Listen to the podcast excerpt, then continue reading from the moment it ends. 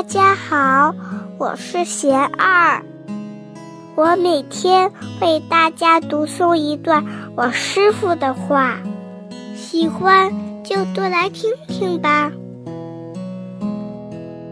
生活中要做减法，我师傅说，生活中要做减法，拨开他人的评价。拨开无意的攀比，拨开过多的欲望，拨开内心的虚荣，看看自己的痛苦到底来源于何处，看看自己到底想要什么。